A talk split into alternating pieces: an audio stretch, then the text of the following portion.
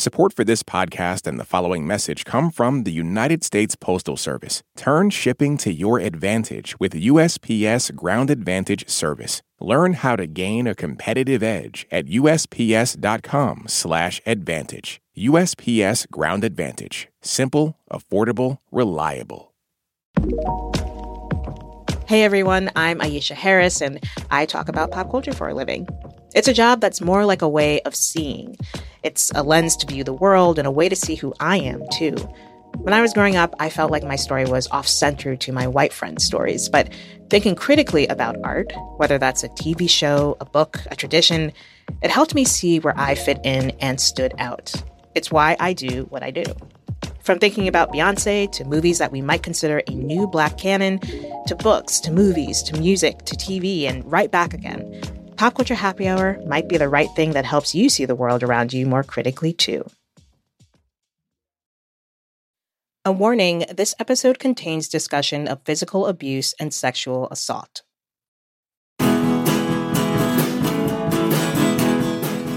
Last month, a civil lawsuit was filed against rap mogul Sean Diddy Combs by his ex girlfriend and former protege, Cassie Ventura. In it, she alleged to have suffered years of emotional and physical abuse during the course of their relationship.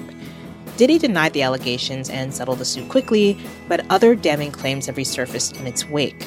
His reputation seems to have been tarnished, at least for the moment, and it has us wondering is this a crucial turning point for a long awaited reckoning within the music industry, or merely a blip in the routine of business as usual? I'm Aisha Harris, and you're listening to Pop Culture Happy Hour from NPR. This message comes from NPR sponsor Teladoc Health. There are lots of reasons for wanting to be healthy family, work, living a fuller life. Teladoc Health understands. Whether you have diabetes, high blood pressure, or just need to manage your weight, Teladoc Health can help. Visit teladochealth.com slash what's your why for more information. That's T-E-L-A-D-O-C health slash what's your why. This message is brought to you by NPR sponsor Progressive Insurance. You call the shots on what's in your podcast queue. Now you can call them on your auto insurance too with the Name Your Price tool from Progressive. Tell Progressive how much you want to pay for car insurance, and they'll show you coverage options within your budget. Get your quote today at progressive.com. Progressive Casualty Insurance Company and Affiliates. Price and coverage match limited by state law. This message comes from NPR sponsor ServiceNow, the AI platform for business transformation. AI is only as powerful as the platform it's built into. Enter ServiceNow. It puts AI to work for people across your business, providing intelligent tools to help remove frustration and supercharge productivity. And all of that is built into a single platform you can use right now. That's why the world works with ServiceNow. Learn more at servicenow.com/ai for people. Support for NPR and the following message come from Betterment, an automated investing and savings app. CEO Sarah Levy shares Betterment's philosophy on investing. No matter the amount of money you have, it's always good to be invested. It's always good to start early. It's always good to save. And the power of being consistent in your habits is really the path to long term wealth. Get started at betterment.com. Investing involves risk, performance is not guaranteed. Joining me today is NPR music reporter and editor Sydney Madden. Hello, Sydney. Welcome back. Hey, Aisha. Thank you. Also with us is culture writer and critic Shamira Ibrahim. Welcome back to you too, Shamira. Hey, Aisha. Thanks for having me back. I wish it was under better circumstances, but here we are. so yeah, let's just get right into it. Cassie, whose real name is Cassandra Ventura, is a singer and model. She signed to Sean Diddy Combs' label Bad Boy Records in 2005 when she was 19 and he was in his mid 30s. For a little over a decade, she and Diddy were in an on and off again relationship. According to a civil lawsuit filed by Cassie last month, that relationship was brutal. She accused Diddy of a wide range of abuses, including rape, trafficking, and assault. Diddy settled the case for an undisclosed amount the day after it was filed, but other suits have since been filed against him, including one that claims he gang raped a minor. He's denied all of these accusations, but the news has led to some fallout. For one, Diddy stepped down temporarily as chairman of his TV network, Revolt. Now, over the last several years, the Me Too movement has swept through Hollywood with some force. Harvey Weinstein and Bill Cosby even faced legal repercussions for abuse. But the music industry, and hip hop in particular, has mostly evaded a widespread reckoning, R. Kelly accepted. He's serving time now for child pornography charges. It's too soon to say how this might affect Diddy's legacy in the long run, but considering how hugely influential he's been over the past mm, 30 odd years, it does seem worth questioning whether or not this feels like enough momentum for a bigger movement within the industry. And so, Sid, I'm going to turn to you first because I'm wondering, you know, what, if anything, makes these Diddy accusations stand out within the context of the music industry's response to the Me Too movement? Or is it different? Thanks for that in depth intro, Aisha. And I'm so glad we're still talking about this because that's partially an answer to your question.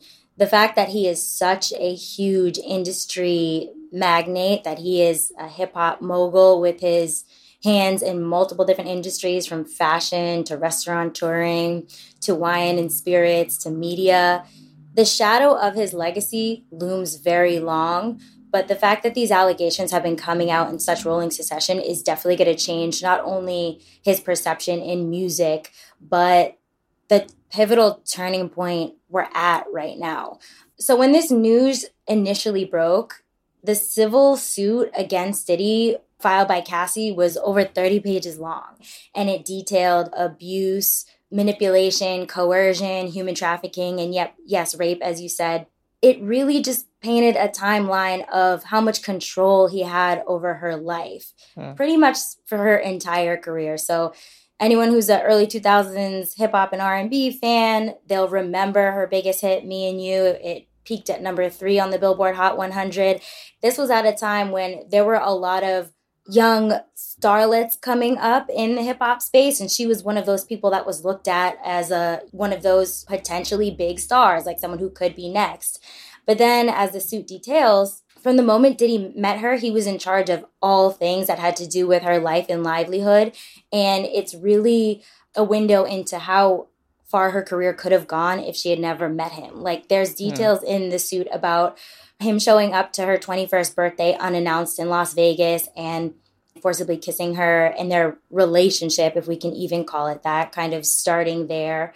She was signed to a 10 album deal, which is absolutely unheard of today, but is also unheard of in just the new millennium music industry structure. The suit details moments where he took control of her medical records, he was paying for her car, her apartment, every facet of her life. This is the type of control and power that is always the recurring theme of when these accusations come out about marquee names in hip hop. Mm. Now, what feels different to me about these accusations coming out against Diddy versus some of the other people that we know have had cases filed against them, like Russell Simmons, like L.A. Reid, R. Kelly, at the moment when he actually had a reckoning against him. Yeah. Is in comparison to those people, he's absolutely a industry heavyweight and a quote unquote kingmaker, queenmaker, but he's also very visible and very active as an artist himself. Like outside of music or hip hop, you might not know who L.A. Reid is. Yeah. And even for R. Kelly, he was kind of a, an artist of yesteryear. He had had child pornography, sex trafficking, sexual assault allegations lodged against him for years, decades. But it wasn't until pivotal pieces of media like Surviving R. Kelly in 2019 that would eventually lead to him answering to those charges and being found guilty for those charges years later. Diddy is still throwing white parties. Diddy is lounging on the stairs at the Met Gala. Diddy had a number one single in the R&B space last year with "Gotta Move On." Diddy is Grammy nominated this year in the R&B category, and he's been celebrated for decades for um, his business prowess and his foresight with Bad Boy Entertainment and crowning all these stars, but also has pushed himself into becoming an artist and star himself. So right. for him to be such a key figure in what is considered the upper echelon and the epitome of the heights that hip hop can go. That's what makes this a singular moment and, um, in my opinion, a bombshell. Yeah. Shamira, I'm curious as to, you know, if any of that resonates with you, and also if there's anything else that you think makes this sort of a unique case, mm-hmm. or at least like looks towards like a future that maybe this could be the thing that sort of breaks the dam open. Yeah. How are you feeling about the way this has played out so far? I'm unsure about breaking the dam open. I think that Diddy or Puff. I, I, always think that you you date yourself by your uh, relationship with hip hop, by like how you casually label him, right? He's Diddy to me, but yeah. Diddy's case is very unique, right? When we found out, which was like a shocker, just to get the breaking news alert that the original suit from Cassie even happened, mm-hmm. right? Like in the context of that statement in news media, you know, it was actually like a really tough time to be in survivor focused work. Mm. It was a hard time to really convince survivors to come forward with their stories, to trust journalists, right? The infrastructure had really started to crumble after the huge backlash of all the detailing of uh, Johnny Depp and Amber Heard and how that was horrifically covered, right? After all yeah. of the abuse that Meg Thee Stallion had endured and the poor coverage in news media and hip hop media, even though there were, you know, really great journalists such as you, Sid, who had really worked really hard to counter a lot of the uh, really frustrating apparatuses that were uh, dedicated to do a misinformation in the public. After just watching kind of the infrastructure of Time's Up and Me Too go through really, really rough infighting and, and us see that happen publicly, um, a lot of lawyers had talked publicly about how they felt it was even rough to file civil suits. So the Adult Survivors Act wasn't really even being really as publicly discussed. And many of the cases were actually a lot of civil suits that were of working class people. And we should probably just briefly lay out what the Survivors Act was. Uh, uh, it was a New York legislature that sort of temporarily lifted the statute of limitations on claims of abuse and and that sort of thing. And so that is what Cassie and some of the other women who have filed against Diddy and people like uh, L.A. Reid and Jimmy Iovine, mm-hmm. who is the Interscope Records, they were filing right before that deadline mm-hmm. hit uh, for that ex- expiration to have the statute of limitations uh, lifted. Correct, correct, yeah. And so when you have such a magnified case like someone like Diddy, who is so ubiquitous in the cultural apparatus, right, with such detailed claims, and someone who was so publicly attached to him, right, to really be able to detail such an extensive claim of abuse, trafficking, what it really does is for someone like Diddy, who has been alleged for years to have had a history of violence, right? Mm-hmm. It makes those rumors go from a whisper network to public record, right? Because even though those claims yeah. were settled and they were settled rather quickly, it does make it public record. It does make it easy to report on. It does make it easy for people who are journalists and critics and reporters our responsibility to maintain the public record to be able to hold court and say hey this is actually what is documented to have been alleged to happen right? And it does yeah. make it our remit to continue that conversation. What makes it uniquely intriguing is that there's a usually a, a, a pendulum that happens right? You know there's a swell of support for for victims right? And then there's an immediate backlash. That backlash hasn't actually been as immediate as it usually is for survivors right, right. there have been some people who have said oh yeah they're asking for money. Oh yeah they're, ha- they're asking for this because Absolutely. that's normal but it actually hasn't been as large as usual. My suspicion if you were to ask me isn't necessarily because people view women as a huge protected class. I, i'm not so progressive as to think that we moved that forward as a society yet although i, I would love love to be mm. as optimistic as that.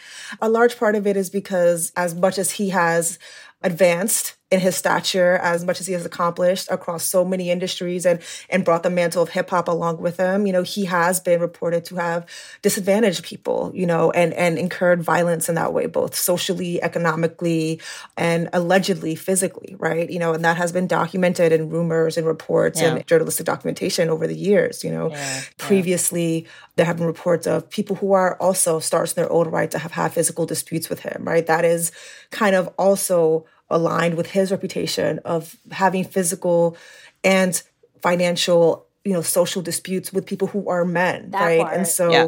for people who have physical and social conflicts with men, I don't think it is difficult for them to now also believe that he is also abusive to women and it makes it easier for them to align with the women who have been violated yeah tragically yeah that's actually going to be my next point which is that it, it does seem as though when the Cassie news dropped for me, I was not aware of any sort of rumors or whispers about him being violent towards women. That wasn't at all something that I'd heard. I maybe my head was dug in the sand because mm-hmm. I know people who were like, yeah, there've been, but like I have been aware of the many, many artists most of them men who have worked for them, uh, well, the artist and also um, Danity Kane, infamously, right. from making the band, who have complained about Diddy and his really nefarious business tactics. Mm-hmm. Even when I think about the way that part of the the news that dropped with the Cassie stuff was about Kid Cudi and how at one point she was dating Kid Mhm. Cudi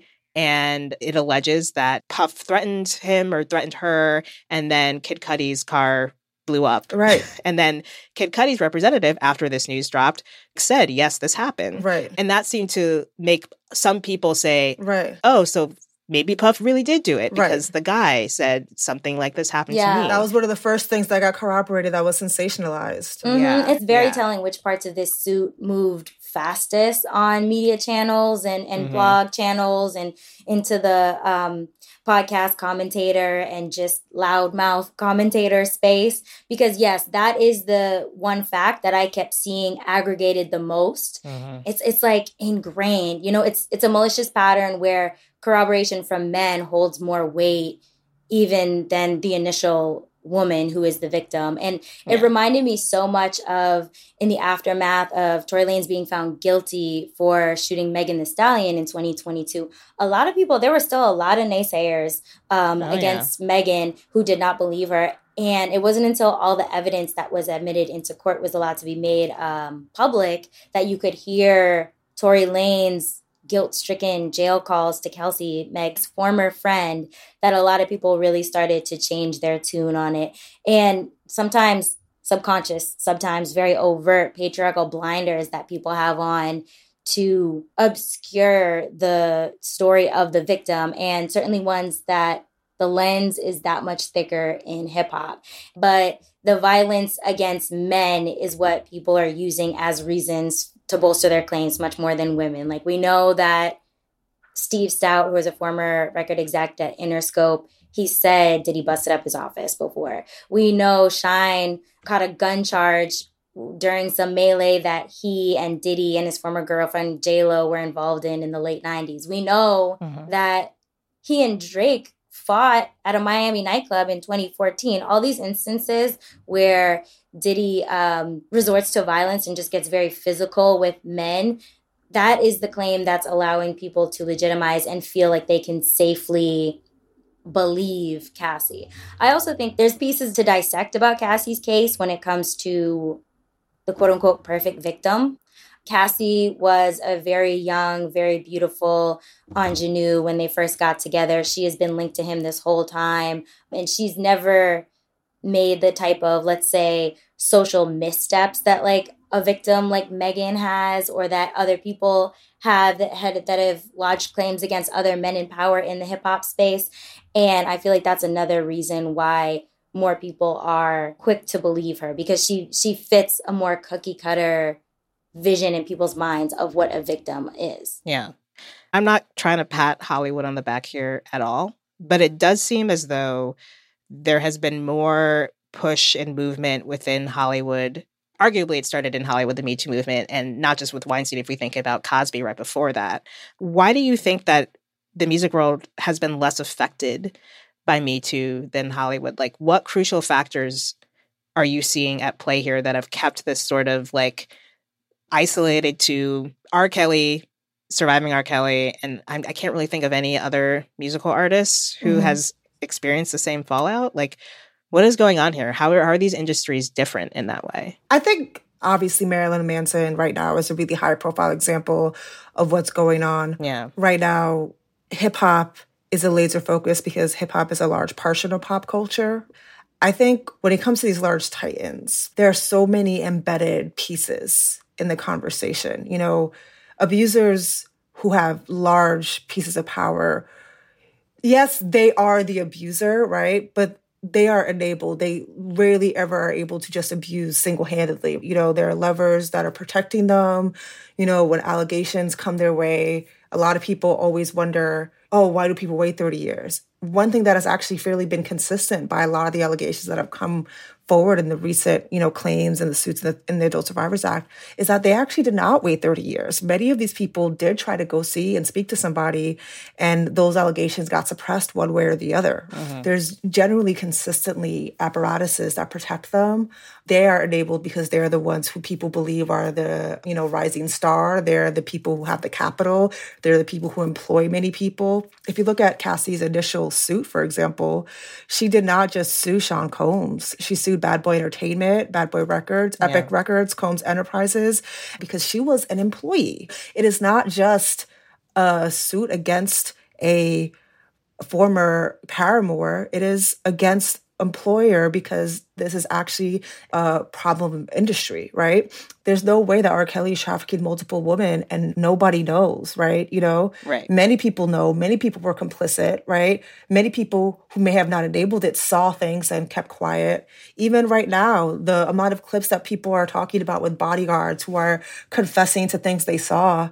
You stood there and you saw things for 20 years. You never told anybody. Yeah. You never called a police officer, yeah. right? So is it brave that you now are going on all these, you know, YouTube blog channels and you're confessing to all the ways that Puff allegedly put hands on somebody?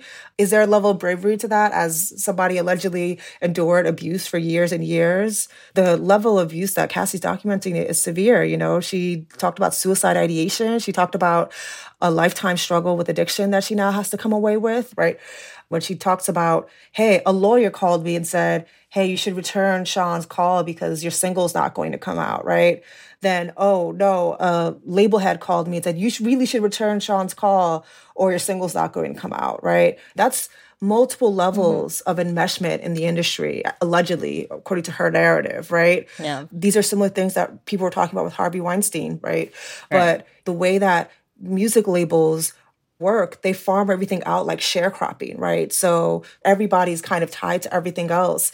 It creates a level of enmeshment that everyone is kind of complicit in, and it becomes very dangerous. And so I think that may be one reason why some people who may have witnessed things or may have done things but feel like they might be liable continue to worry about what their complicity is in these conversations. And Diddy specifically is a person who has always found a way to enmesh himself in the next generation of conversation, right? So, you know, yeah. right now with Revolt Media, right, he has done a very good job of finding a way to transition himself into the next generation of digital media, right? You know, he'll co-sponsor some of the bigger, more popular um, streaming channels, right? So even if the younger people don't necessarily listen to his music, but see Revolt mics, know the Revolt brand, right? You know, they don't know Ciroc. Ciroc was a little bit older, right? But they know what De Leon tequila is, right? Finding a way to constantly shift a way to keep himself relevant is something that he is very, very good at. Mm-hmm. Hip hop is an industry that rewards the ostentatious.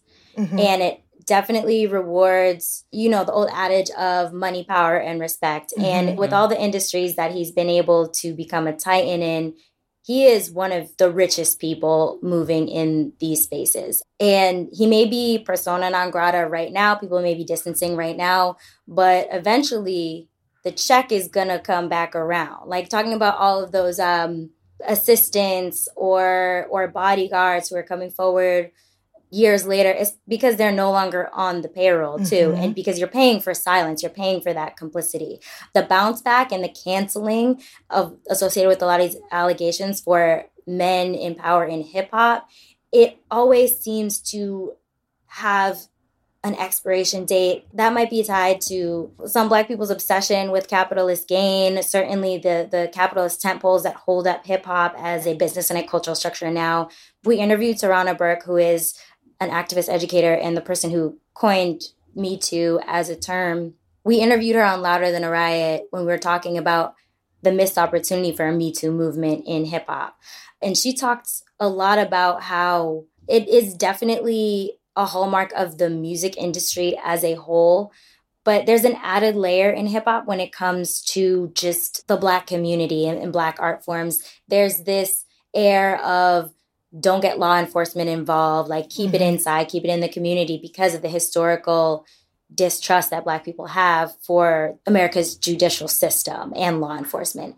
Beyond the music itself, she also talked about how historically Black women are sexualized and dehumanized societally to not be seen as victims. And and she yeah. even proved that point when she marked the timeline of the Me Too movement and the popularization of the movement in 2017 when it was really set in motion by a lot of white actresses using the term when in fact she had been using it in her practice and her um, community work with young black and brown girls as far back as 2005 2006 so there is definitely um, a cultural aspect and a racial aspect to to why it hasn't really punctured the hip hop space the way it yeah. definitely could. Yeah. When I think about how the Me Too uh, movement as it happened in 2017 with all those white actresses, mostly white actresses coming forward, there was a quickness with other people to say, like, yes, like we need to, I'm glad you're speaking out about this.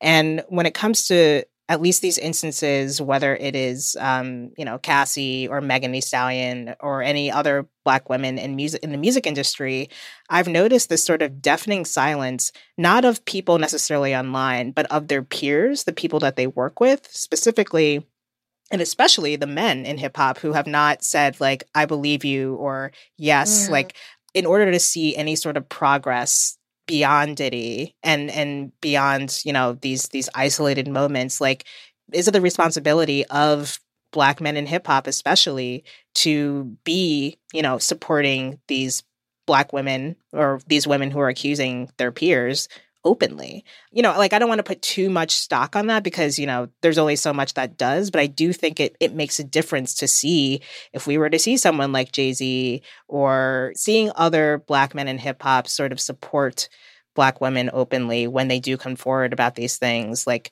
would that mean anything or am I just like shooting into the wind here or spitting into the wind or whatever?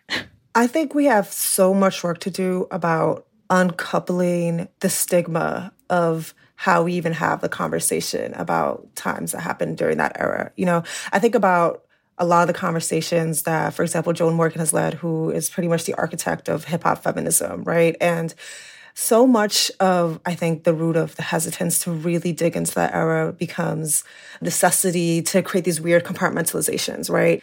There's so much need to be like, well, some of us were moving around properly during those days, right? And and some of the girls were yeah. were really mixy, and of course they got themselves in trouble. They were kind of asking for it, right? You know, shaming. Yeah. We had some horrible things happen to us, and we never felt space you know, proper space to talk about it because hip hop was fighting being demonized, right? And so you don't have a proper place in group to talk about it or out group to talk about it because you're too busy defending something that is being already talked about like it's the you know second coming of satanism and hedonism right then all of a sudden you know it really puts you in this weird double bind yeah. until we really work on being able to embrace these conversations without stigma a conversation that's never ending then it doesn't necessarily matter if Drake says something, right? That might might help facilitate it for his fans, right? But I think a mm. cultural conversation requires us really embracing that we have to really shed ourselves of the stigmas altogether. Right. I think it is so much more than the people that we see as figureheads or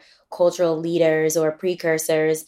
It's really up to the people in those moments who, yes, you're putting yourself out there by saying this is wrong, by saying don't do that, you're calling your your boss out. Mm-hmm. And coming up, we're going to see which way the wind blows in terms of the enablers making a choice to still stand with somebody who yes is a titan in the space and has done a lot for the culture but has also harmed so many people in his wake and i think uh, us as a culture it's up to to us, let's say us as media, to keep covering it, to keep it in the conversation, to Correct. keep having these conversations yeah. that allow others to feel they have more of a vocabulary and more of the education to take it to the place like the stoop or the braiding salon or the barber shop or the kickback or the wind down and have more honesty about the ways we harmed each other and the ways we need to process it and move past it. Because there's been so much i've said this so many times there's been so much celebration about 50 years of hip-hop this year. Mm-hmm. and in order for it to last another 50 years and beyond and to have the the strength and be a venerable cultural source you gotta be accountable with the the weak spots and the spots where we know we can do better. Well obviously we could talk even more about this. And hopefully, we will continue having this conversation. As Sid said, I completely agree. Shamira Ibrahim, Sydney Madden, thanks so much for being here and helping me parse through this very, very difficult conversation. Thank you again. Thank you, Aisha. This episode was produced by Mike Katzif and edited by Jessica Reedy. Hello Come In provides our theme music. Thanks so much for listening to Pop Culture Happy Hour from NPR. I'm Aisha Harris, and we'll see you all tomorrow.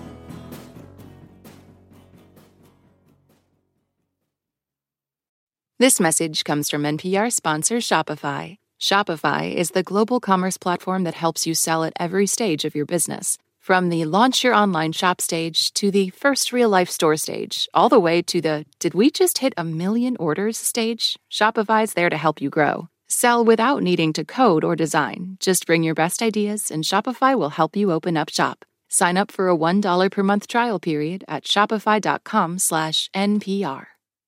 This message comes from NPR sponsor Oracle Cloud Infrastructure. AI may be the most important new computer technology ever, but AI needs a lot of processing speed, and that gets expensive fast. Upgrade to the next generation of the cloud, Oracle Cloud Infrastructure. OCI is the single platform for your infrastructure, database, application development, and AI needs. Do more and spend less like Uber 8x8 and Databricks Mosaic. Take a free test drive of OCI at oracle.com/npr.